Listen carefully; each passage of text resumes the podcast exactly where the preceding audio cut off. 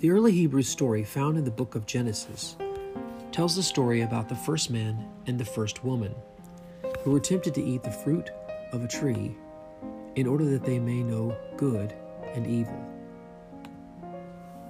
From that story to the present, we are still asking questions about what makes an action right or wrong. More importantly, when does a person step across the threshold from a gray character towards becoming a bona fide villain? The reverse question also presents itself What makes someone a hero? What are the earmarks of a hero? Does a hero always win? Does a hero always have to succeed to be labeled so? And what about the mass that find themselves in the gray area, relenting or silently sitting by while atrocities are committed all around them? How do we classify them? We'll be tracking the life and actions of three individuals. Two of them are some of history's greatest malefactors. The other is a story you have possibly never heard.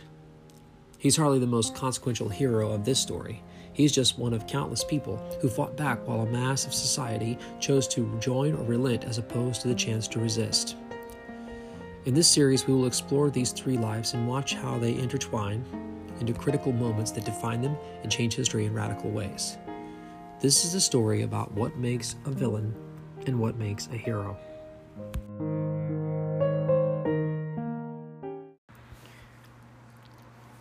On June the 20th, 1944, General von Stauffenberg was tired of Hitler.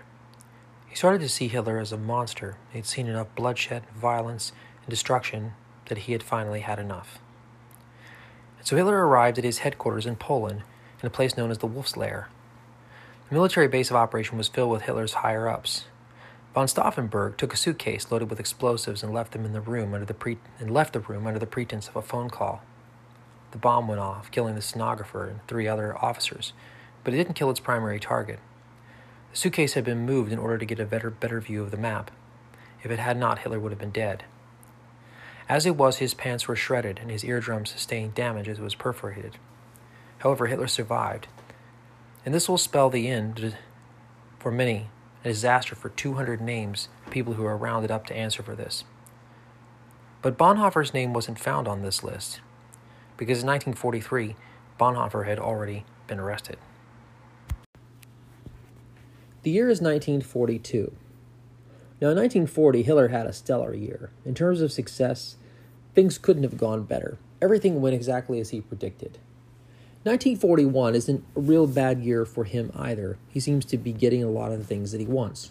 But the year of 1942 is going to begin, not totally finished, but it's going to begin the process of starting the, the, the closure, of closing things in on Hitler. The walls are coming in. In the early months of January, Hitler makes a blow against America. Now, what he does is he sends German U boats, uh, not terribly far from the New York shore, something known in history as the Battle of the Atlantic. He sinks eight unarmed ships. And the, by the end of the month, it's 25. So the Battle of the Atlantic breaks out. This is a war that Hitler is not really going to win. But nevertheless, in a short period of time, in a short six months, the Allies have lost more than 230 ships and they've sunk more than 5 million tons of desperately needed material all the way to the bottom of the Atlantic. So they definitely did some damage. Hitler is beginning to crystallize his final plans, beginning this hardcore, systematic extermination of the Jews. Hitler has been planning this from the beginning of his reign. He just wasn't sure when and how he would get away with it. In fact, there was a time where he thought that perhaps he would not ever have the opportunity to do that. But he is, is this is coming about, and it's all coming from his own twisted, ridiculous, and perverse mind. But he does have another problem that's exacerbating the issue. Hitler's a drug addict. Hitler's 52 years old, and his health is failing rapidly. In the early periods of the war, his already twisted mind is going to be exposed to another substance that will enhance and alter his psychosis. His, uh, his doctor, if you can call him a doctor, named Theodore Morell, starts to give him a lot of different types of medications. This becomes more severe as the war continues on. By 1945, he's practically running on drugs. He's taking opiates, cocaine, hormones, steroids, and other forms of dope. In fact, his last meeting with Mussolini, Mussolini was so bizarre because when Hitler showed up, he was hopped up on crystal meth.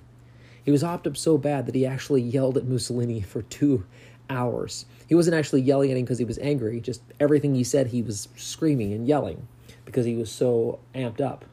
And of course, to sleep, he needed morphine to help him get through all of that. So Hitler's health is beginning to wane and fade rapidly. Now, we have to be careful when we talk about Hitler's drug issue. There are a number of revisionist historians who want to paint uh, this idea that maybe Hitler wasn't so bad. Maybe Hitler wouldn't have done these things if he hadn't been messed up on drugs. And I'm certainly sure that drugs impaired a number of his decisions. Drugs are bad, you shouldn't take them. Uh, they're not good for your system, obviously.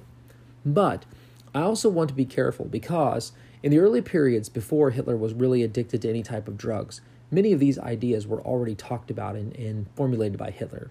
These were not things that he did not want to do. These were things he already had planned to do, and that come from his own twisted mind. So when we talk about his drug addiction, drugs enhanced the situation, but drugs are not the cause. Even when we look at his twisted mental illness, and he has a very serious mental problem, even when we're talking about that, we are still looking at a human being that is making these choices. The thing about Hitler is it's easier to just blame it on drugs or try to paint him as a demon and not as a man. It's the fact that he is a man and that drugs are not causing this. Drugs are only enhancing this. That we don't always like to talk about. That's what makes us uncomfortable. And if that unnerves you, good. It should. Because there's a hate that sometimes arises, an irrational hate that arises in the human heart and the human mind. And all of us can be subject to that. All of us can, can fall prey to that if we're not careful. Hitler is an example to us of what we could be if we're not careful. That's what I want you to keep in mind. Now, during the war, uh, the year of 1914, America is deeply entrenched with the war with the Japanese. So pressure has really not heated up on the Western Front yet with Hitler. But the heat is on for Stalin. The attempt to take Moscow is really more difficult than Hitler has anticipated. Moscow is able to be held by Stalin and his people. And in many ways, in a strange way, this actually turned out to be a positive thing for Stalin and kind of built a little bit of rapport with the people who basically hated and feared him. Not to say that it, you know, fixed everything because it certainly didn't fix anything, but you get the basic idea there was some there was a uh, there was a sense in which there was some some building there that took place uh, by standing together during this crisis. So Hitler decides Moscow is too risky, we can't take it. So here's what we're going to do instead. Let's go to Vol- Volgograd. Now, Volgograd at this time was known by another name, it was called Stalingrad. This was an industrial power for Russia, which is why Hitler decided to choose it.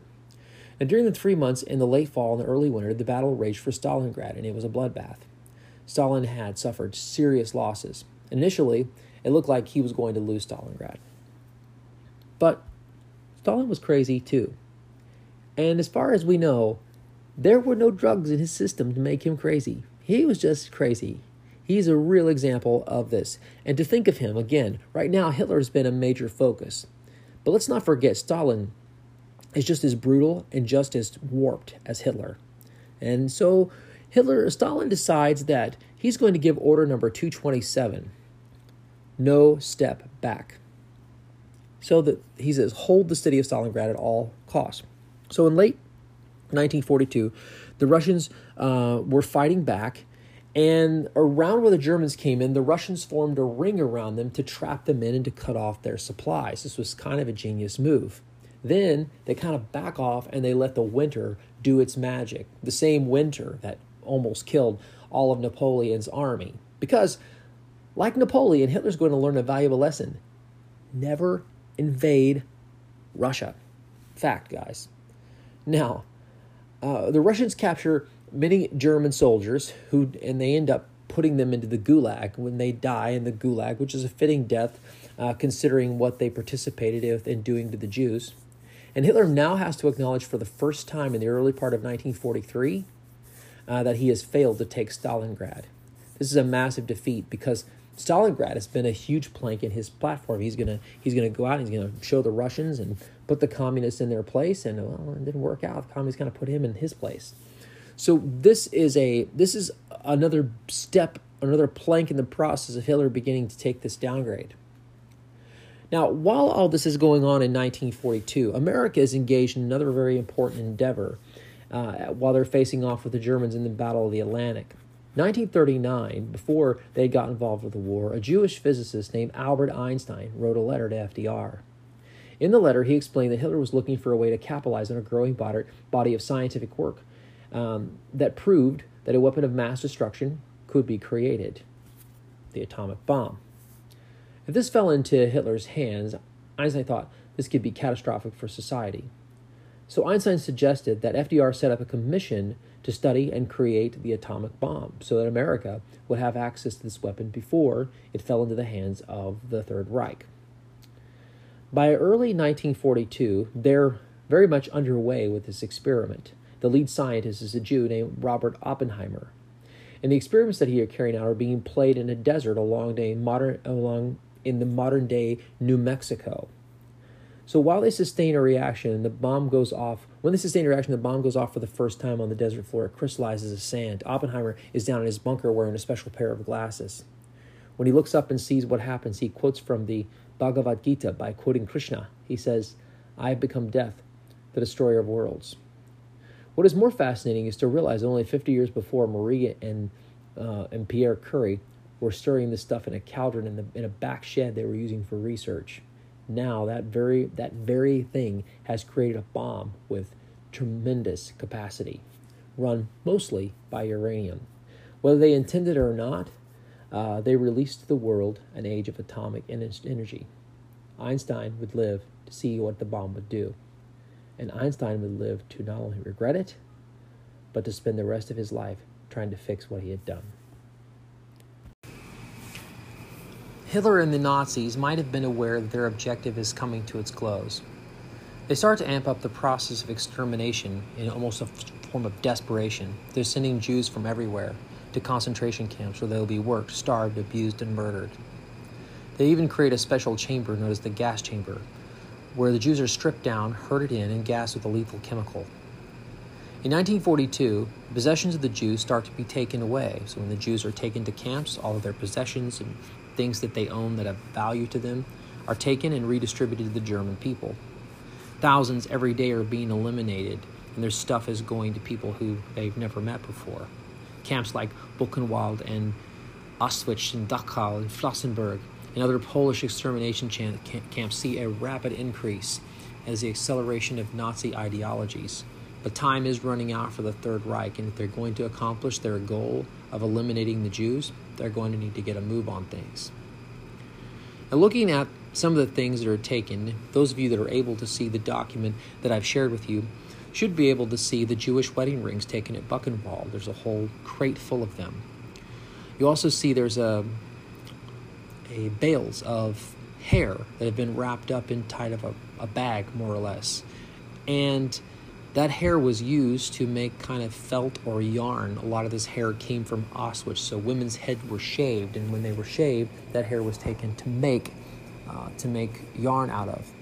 And then, of course, at the bottom, you may be able to see the clothes that were taken from the children who were gassed. Those clothes were given uh, to from Jewish children were given to German children. So again, you see this this transfer of Jewish wealth being given to the Germans uh, and of course, the Jews themselves are being rapidly exterminated. The second picture I had it comes from Auschwitz. It's a picture of inside of a gas chamber. If you've never seen one, you should take a look at it. So right at the top, they were all held inside. They were put inside of this.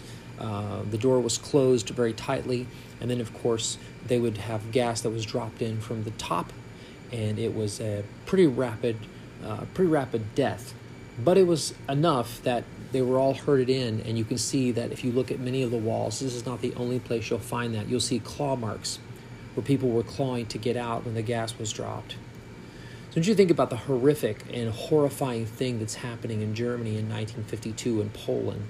These these events will long be remembered, way way after the Holocaust has come to its close.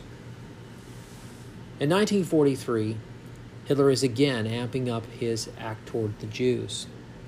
They begin liquidating ghettos, and the number of because the number of Jewish victims now by the early parts of 1943 have passed a million.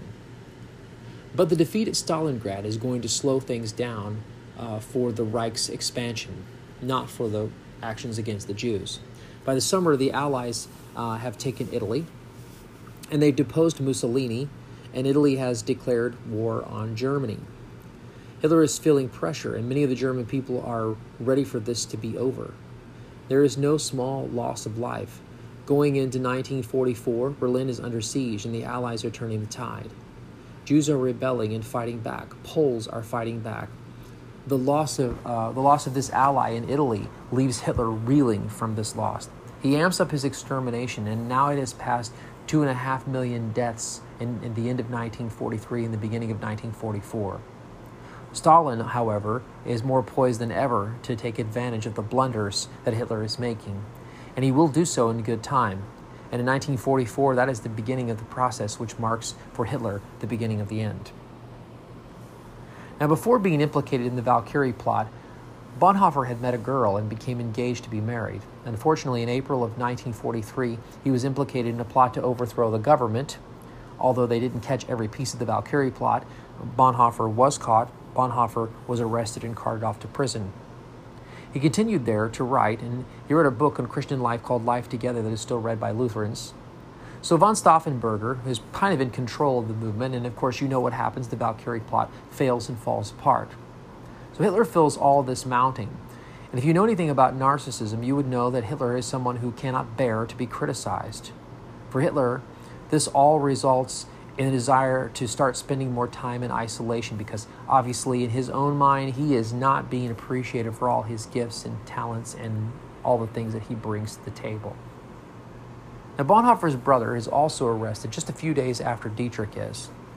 But Dietrich was at peace, even though he knew that the likelihood is he was going to die. He knew that he would never get to be married or continue his life work. He's kind of at peace because he followed his conscience. He did all that he was able to do with what was available to him. Now, in the spring of 1944, General Dwight Eisenhower helps put together a plan that will forever alter the landscape of the war. When talking to his men, he told them to look to the left and then to the right, and the back and in front of them. He said, Those men won't be coming home with you.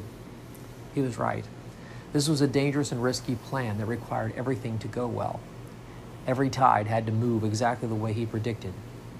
Now, the Germans had entrenched themselves on the coast of Normandy and they wanted to have a beachhead so they could cut a swath through France, recapture France, and cut themselves into Germany. After midnight, 24,000 paratroopers and 1,000 planes were dropped behind enemy lines. Then, at the, day, at the break of day, 5,300 ships carrying 176,000 men came streaming onto the, onto the shores, the beaches, uh, across the channel into Normandy. June 6, 1944, would be one of the bloodiest days for Americans since the Battle of Antietam in the Civil War. The, this battle closed in on Germany, and the, fo- in the following month, von Stauffenberger, using this victory, thinks that this is the time to kill Hitler. By the fall, Paris has been liberated. France is liberated. Hitler is now hemmed in. The Russians coming at him from one front, and the Americans and other allies coming at him from the other front. So, after the Battle of the Bulge and the intense fighting of the winter, things are coming to a close. FDR and Stalin and Churchill meet to discuss how the world will be divided up into three particular zones. Decisions made here will deeply impact the world, and in a strange way, will change world history for the next 50 years. Hitler will still be having an effect on world history even into my lifetime. That's right, even in the 80s, this will still be going on. Over the next couple of months, everything is falling down around Hitler. He is now reaching a point where the only soldiers he's able to get are young boys who have no experience in battle. So many of his others have been lost or wounded. He kind of starts to withdraw from society. He can't stand criticism. Neither can Stalin, because that's what that's what happens when you're a narcissist. You can't handle anyone saying anything which might cast doubt or aspersion on your abilities or gifts or talents. So Hitler finds himself hunkering away in a bunker more and more, and the killing of Jews is reaching a dizzying height. There are now, as we close in on 1945, six million Jews. That will be the totality of victim Jewish victims who die under his reign of terror. Hitler is paranoid, he's isolated, and he feels his genius is not being appreciated. He can hardly breathe now. On April 9, 1945, Bonhoeffer was taken from his cell at the Flossenburg concentration camp and hanged. He was only 39 years old. Just a few days the Allies actually rolled in, Bonhoeffer would have been saved. Bonhoeffer was a real hero. The next person to die was FDR. That happened in Hot Springs, Arkansas. And while he was on vacation with his girlfriend, he had a girlfriend named Lucy, and don't feel like that's a huge surprise. The whole country basically knew about it back in the 1940s. FDR had a brain aneurysm. He passed away on April the 12th, 1945, just a few days after Bonhoeffer died. Harry Truman is then catapulted to the presidency. He's got some very big surprises awaiting for him because FDR had mostly kept him in the dark, especially about the Manhattan Project, the big bomb that was being built. So Harry is in for quite a ride when he assumes the Oval Office.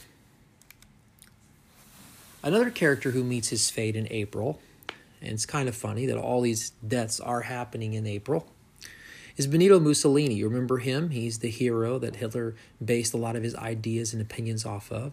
He meets his fate on April the 28th, 1945. Now, when the Allies had came into Italy, Mussolini has run out of power and he hides himself out in the city of Milan. But now, in 1945, people are tired, they want justice. So he's taken out of his home and they bring him out to the square. The picture I put on the screen is the square as it looks today. However, you can go online and look and see the actual scene of his death. I wouldn't advise it. It's fairly gruesome. So the Italians killed him, they hung him upside down, they beat him, they desecrated his body by shooting it, hitting with hammers. It was pretty violent. He and other conspirators were killed with him. His mistress, who was hiding out with him in Milan, uh, she she bites the bullet along with him. But the gig is up for Hitler. As I told you, he's already started to spend a lot more time in his bunker. On April 29, 1945, he finally decides to give Ava Braun the thrill of her life. She always wanted him to marry her. He always refused to marry. He liked to, he liked to appear as the eligible bachelor because he thought that, that that would keep more women supporters involved. But now the gig is up, he might as well give Ava a little something to hang on to. So on April 29th, he and Ava are wed. On April the 30th, Hitler realizes he's about to lose the war and he's going to suffer probably a worse fate than this. So he takes a gun and he shoots himself. And Eva Braun does likewise. Hitler is dead. And as the Allies start to roll through territory, they start to see the horrific loss, the pain and the suffering that was caused by what Hitler did. We look at this today and wonder how a human being could do something like this. How does a person get to this point? The truth of the matter, that's a very long road. And as you saw, there are a lot of factors his home life, experiences that he had, situations that he encountered along the way, and of course, uh, his mental illness, his addiction to drugs. You couple all those things together and you get a fairly twisted individual. And yet, Hitler's hate is not terribly foreign from humans. Unfortunately, hate is something that's existed since humans have existed. It's easy for us to learn to hate something that's different from us. It's much more hard, much more difficult to love. And love is the thing that makes all the difference in the world. So Hitler, Hitler his hatred is a reminder of us that we must appeal to the better angels of our natures. As, as, as Abraham Lincoln once said in his, speech, in his first inaugural address, must appeal to the better angels of our natures. Each one of us, while maybe not capable of doing what Hitler has done, are capable of doing things that we are, could be ashamed of. Subsequently, we look at Bonhoeffer and we see things that we could be very proud of.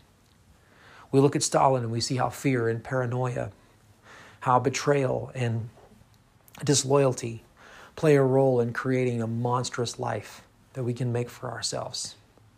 But we also look uh, at Bonhoeffer and we see what happens when someone who's small, someone who has no power, stands up for the little person. They may not be successful, but they did what they could, and history will write their story. History will make sure that people know what really happened and who they really were.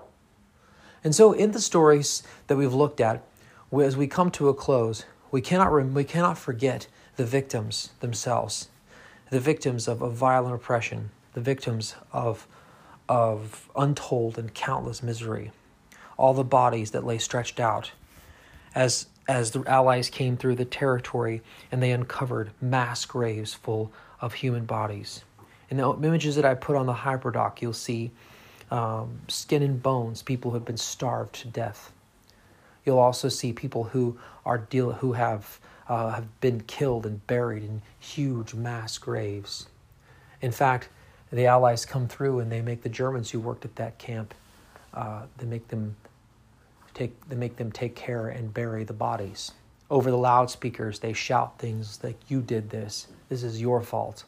This is this are your doings. You are the authors and architects of this destruction and this violence and this horrible uh, atrocity that has occurred." The Germans never forgot it. In 1980s, 1990s, I first went to Germany as a child. I was there my, to see my sister, whose, whose husband was stationed at the base. And I remember meeting people at that time who had lived, who were older, who had lived through the war. There was a shame that came on Germany.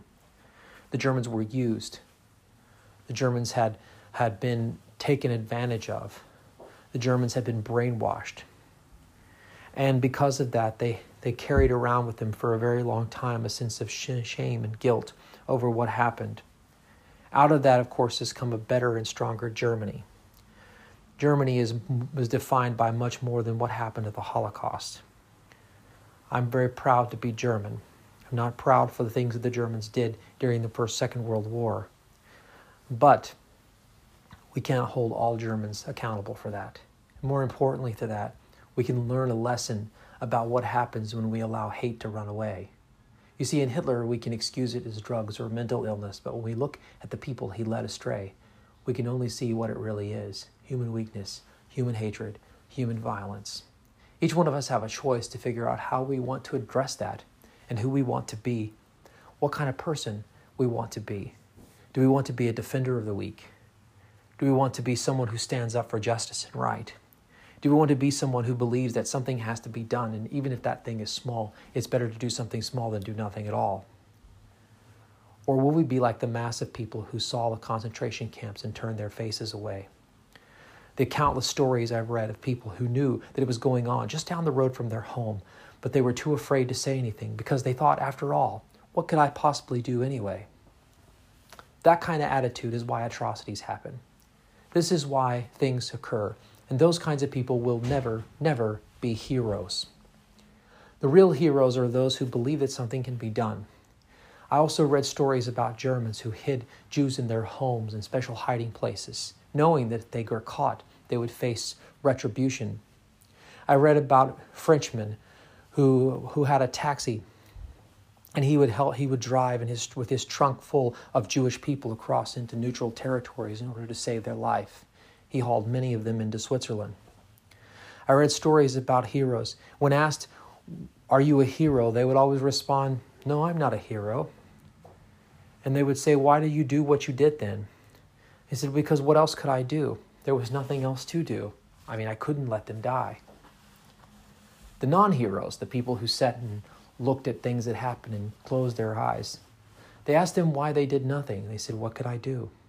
The truth is, what you can do is a lot, and the power to make changes in your hands. What you do with it is up to you. What makes a hero? What makes a villain? It's a great question. We're going to close this, but we got one more lesson to talk about what happens to the world and find out the rest of Stalin's story.